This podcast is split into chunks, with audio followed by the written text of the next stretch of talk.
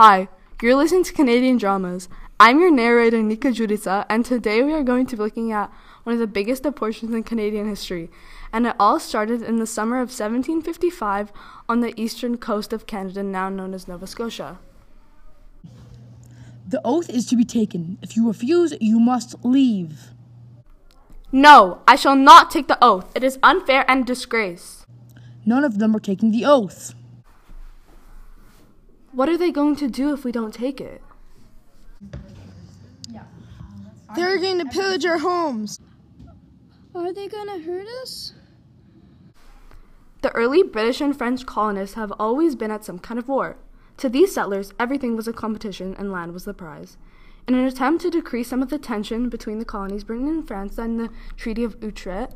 The signing allowed Britain to take power over Acadia and France to keep the fort of Louisbourg. Grab everything you can and run! Saying is we have to go stay and fight for our land. We will fight and we will win. Here's the plan. Did you hear something? It's just the wind, don't worry. For as long as I've been around, no one has escaped my grasp. The puny farmers will just tremble in fear.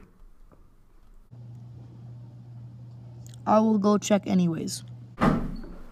But the Acadians did not give up their land that easily. It was their We their have to go stay and fight for our land.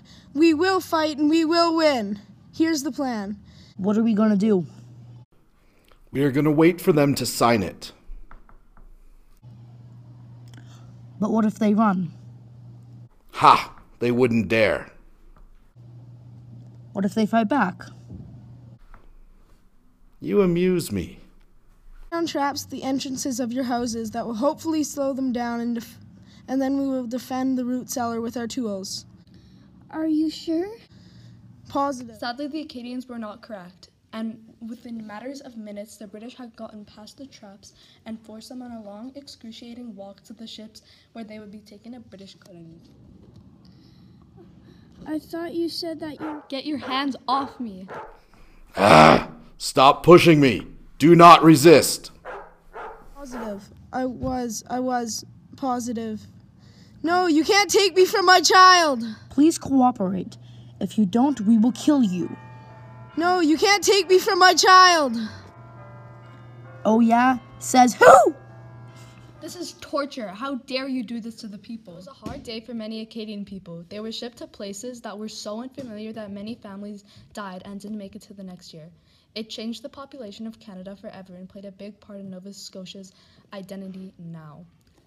Thank you for listening and have a wonderful rest of your day.